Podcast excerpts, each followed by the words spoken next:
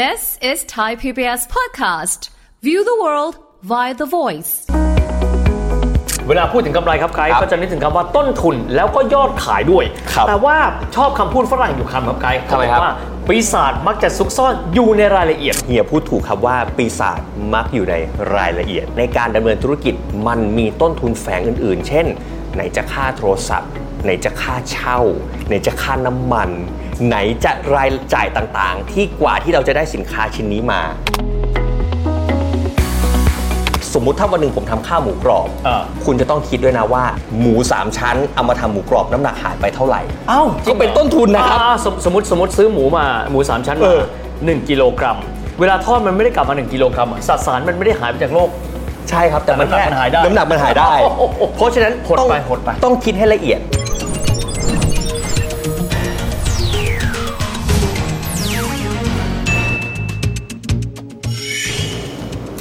สวัสดีครับ ยินดีต้อนรับเข้าสู่รายการเศรษฐกิจติดบ้านนะครับ แล้ววันนี้กับเราสองคนผมวิทย์สิทธิเวคินนะครับ ผมไกด์รัฐศักดิ์สกุลวัชระอนันต์ครับ วันนี้จะมาคุยเรื่องที่บอกว่ามันเป็นเรื่องง่ายๆนะครับก็คือเรื่องของกำไร เวลาพูดถึงกำไรครับไกด์ครับก็จะนึกถึงคำว่าต้นทุนแล้วก็ยอดขายด้วย ครับแต่ว่าชอบคำพูดฝรั่งอยู่คำครับไกด์ทำไมครับ เขาอกว่าปีศาจมักจะซุกซ่อนอยู่ในรายละเอียด โอ้โห ถ้าเกิดพูดแบบนี้แล้วมารวมกับสมการที่เราจะพูดถึงเรื่องของเอ่อกำไรเท่ากับ ต้นทุนแล้วก็ยอดขายเนี่ยจริง ๆ แล้วมันมีรายละเอียดมากกว่าแค่นั้น แน่นอนครับมันมันเป็นมากกว่านั้นแหละครับ เอาง่าย ๆ ครับเฮียผมว่านี่มันเป็นปัญหาโลกแตกอืมเราไม่คิดถึงเรื่องกรณีที่คุณทำธุรกิจอื่นๆนะอืมเราคิดแค่ซื้อมาขายไปพอ เออ เฮียเป็นไหมเราไปอ่านข่าวหรือไปเจอคนรอบข้างอะ หู ขายของชิ้นนี้กำไร 200% 300%อ้าวทำไมสักพักปิดบริษัท เออทำไมสักพักเจ๊งไป เรื่องนี้เคยได้ยินและเจอบ่อยมากนะใช่แล้วก็ต้องกลับไปถอดรหัสไปแกะดูว่าแล้วเกิดอะไรขึ้น ของก็ขายได้เยอะกำไรต่อชิ้นก็มีเออปรากฏว่าไม่มีสภาพคล่อง กลายเป็นต้องปิดบริษัทและขาดทุนใช่ครับ เกิดจากอะไรล่ะฮะเกิดจากง่ายๆครับคือว่าต้นทุนเอางี้ผมย้อนกลับไปก่อน เวลาเด็กๆ ผมชอบพูดคำนี้วิชาคณิตศาสตร์เออผมว่าคนที่ผ่านระดับชั้นปปฐมมัธยมจะเคยได้ยินคำนี้ว่า กำไรก็คิดง่าย ๆ สิว่าเอาราคาขาย อืม เราอยากขายแก้วใบนี้ราคาเท่าไหร่ เราซื้อมาเท่าไหร่ หักลบกันสมมติแก้วใบนี้ 5 บาท ซื้อมา 2 บาท เอ้ากำไร 3 บาท แค่นั้นหรือเปล่า เออ ปกติผมจะบอกว่ามันเพียงพอไหมแต่จริง ๆ แล้วมันคือแค่นั้นหรือเปล่าอืมๆคำตอบคือไม่ใช่ครับ โอ้อันนั้นก็เรียกว่าอันนั้นพื้นฐานก่อน ใช่ครับ เพราะว่ารายละเอียดของตัวแต่ละตัวโดยเฉพาะตัวที่เรียกว่าต้นทุนเออ มันไม่ใช่แค่สักแค่ว่าต้นทุนถ้วยหนึ่งใบ ใช่ แล้วคูณยอดไม่ใช่แค่นั้น ใช่ครับ มันมีลึกไปกว่านั้น เราเคยได้ยินคำว่าต้นทุนจริง ๆ แล้วเนี่ยต้นทุนที่เราพูดถึงกันถ้าปกติคณิตศาสตร์เขาต้องสอนเด็กให้แบบง่ายๆใช่ไหมครับอืมๆเพราะฉะนั้นคณิตศาสตร์ที่เราเคยได้เรียนว่าราคาขาย ลบต้นทุนเท่ากับกำไร อันนี้คือต้นทุนหรือกำไรที่เกิดขึ้นจากการขายของอ่าฮะมันไม่ใช่กำไรที่เกิดจากส่วนอื่น ๆ อย่าลืมนะครับว่ากำไรที่มันเกิดขึ้นมันเกิดจากต้นทุนที่เราซื้อของมา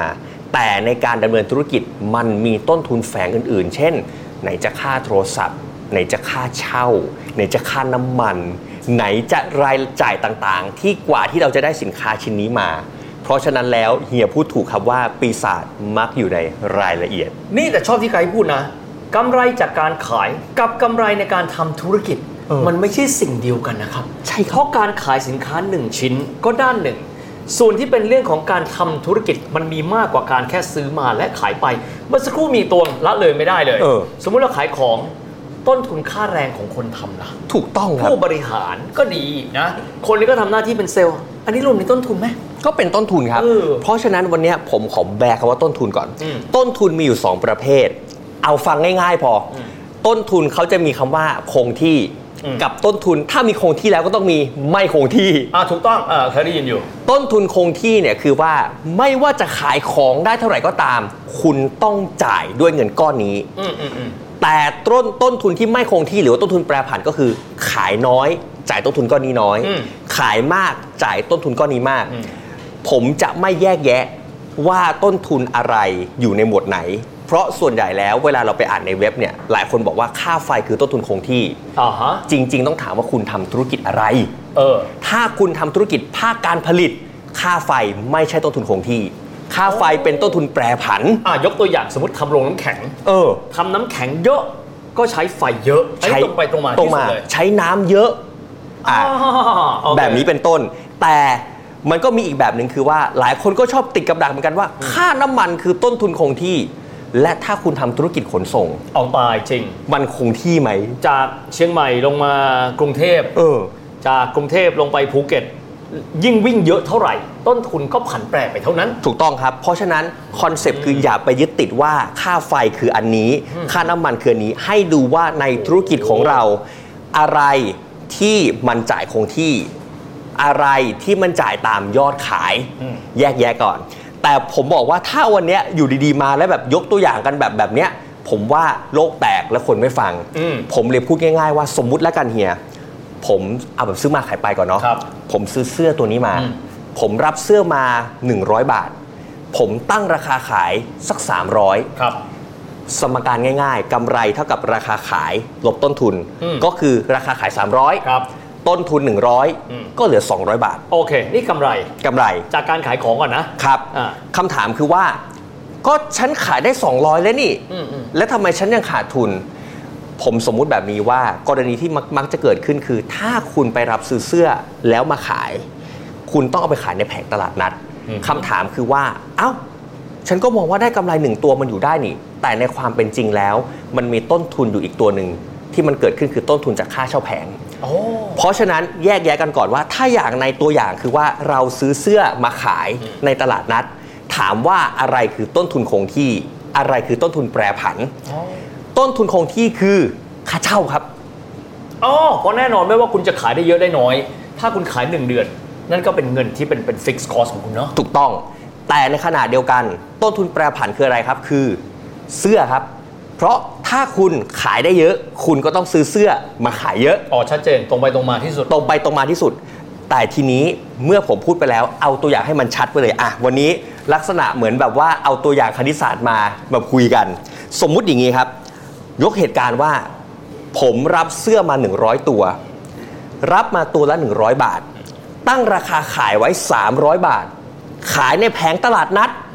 มีเจ้าของและลูกน้องหนึ่งคน โดยมีค่าเช่าวันละ 500 ค่าแรงวันละ400อ่าคำถามคือว่า เราต้องขายเสื้อให้ได้กี่ตัวล่ะ โอ้ถึงจะรอดในหนึ่งวัน ครับ ก็ต้องเอาต้นทุนทั้งหมดเลย ใช่ เอามารวมกันก่อนอันนั้นคือต้นทุนทั้งหมด ครับ จากนั้นจึงค่อยดูซิว่ายอดขายแต่ละตัว แล้วกำไรที่จะได้ยอดขายแต่ละตัวเป็นเท่าไหร่ ใช่คเพรับ ราะฉะนั้นสมการซับซ้อนกว่าการแค่บอกว่า ซื้อเสื้อมากี่ตัว ตัวหนึ่งเท่าไหร่ ขายไปกี่ตัว ไม่ใช่แค่นั้นนะ ไม่ใช่แค่นั้นครับ เพราะฉะนั้นก้อนนี้เนี่ยมันจะเป็นการแยกกันอืม อะสมมุติแบ่งตารางกันอะผมสัญญาว่าหลังจากที่ไม่มีกระดานแล้วเนี่ยเดี๋ยวกราฟิกจะขึ้นมาชุบชับชุบชับเอง เออ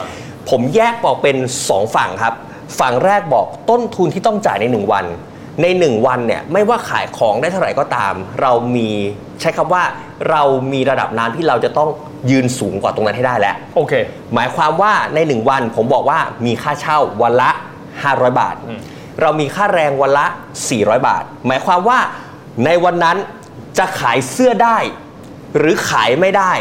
ต้นทุนจ่อคอหอยแล้ว 900 บาท โอ้อย่างน้อยที่สุดทำให้เรารู้แล้วว่า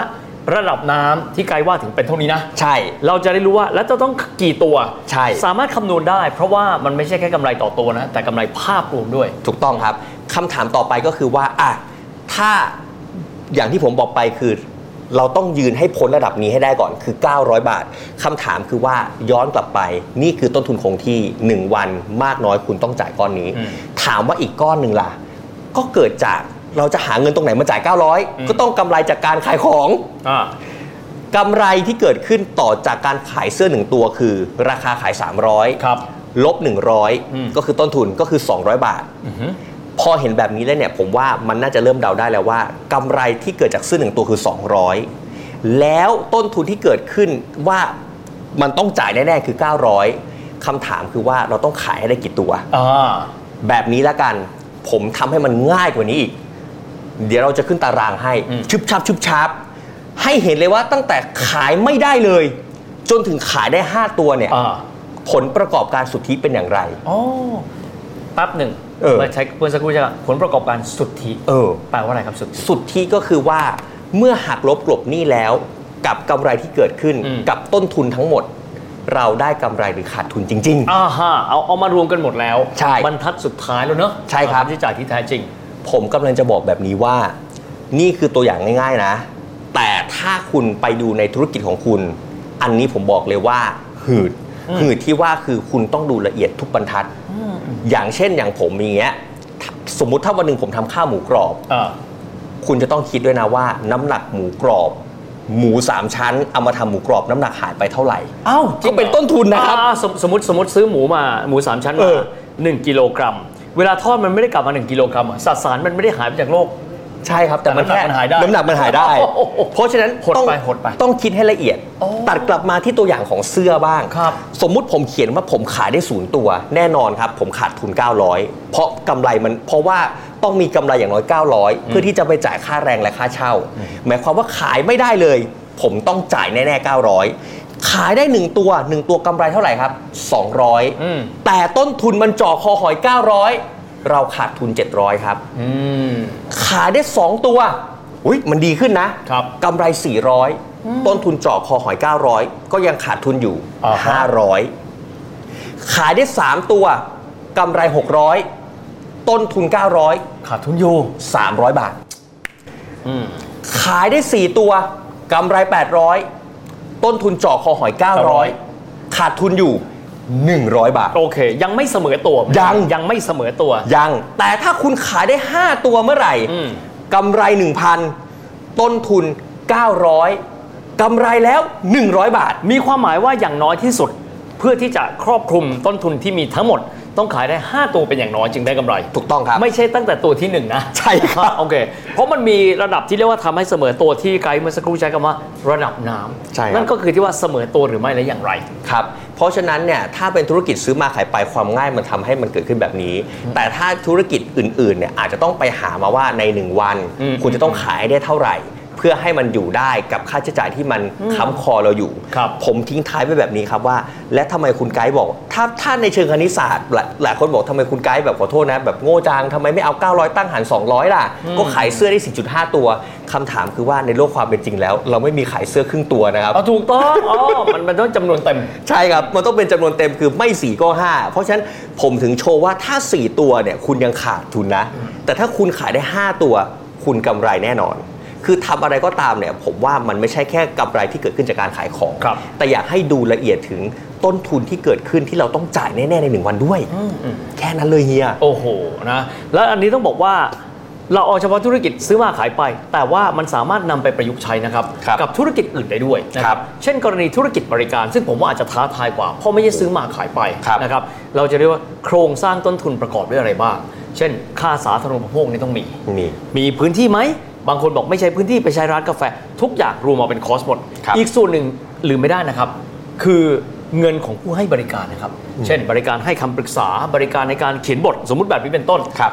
รวมเข้าไปครับอย่างเหมาะสม เราจะได้สามารถที่จะมีโครงสร้างต้นทุนที่ชัดเจนว่า แล้วเราต้องทำเท่าไหร่ บางทีนำไปสู่การที่ว่าเราจะได้ตั้งราคาการบริการที่เหมาะสมและไม่เข้าเนื้อตัวเองใช่นะครับเพราะถ้าไม่มีเลยเนี่ย พอความละเอียดไม่พอก็นำไปสู่ความขาดทุนไงครับ ใช่ครับ และผมบอกก่อนว่าอย่ายึดติดกับคำสองคำที่ผมพูดนะอืมบางอย่างมันไม่ได้คงที่อืมบางอย่างมันไม่ได้แปรผัน แต่เราก็ต้องคิดว่าค่าใช้จ่ายที่เกิดขึ้นทั้งหมดต่องานที่เราทำมีอะไรบ้าง ผมทิ้งท้ายแค่นี้แล้วกันนะครับสำคัญมากๆคือเรื่องของความละเอียดนะครับเพราะที่สุดแล้วเรื่องเศรษฐกิจครับ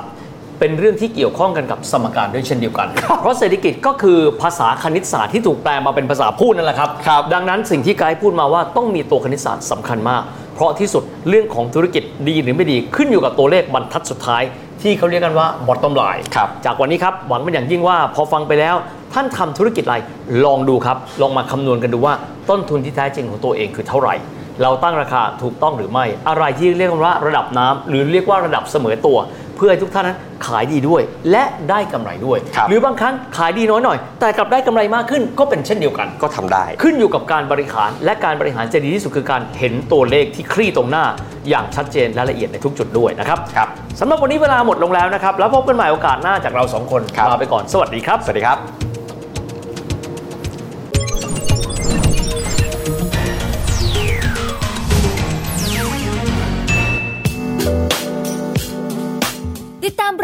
ทางเว็บไซต์และแอปพลิเคชันของไทย PBS Podcast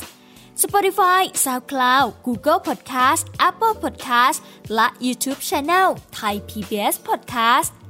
Thai PBS Podcast. View the world via the voice.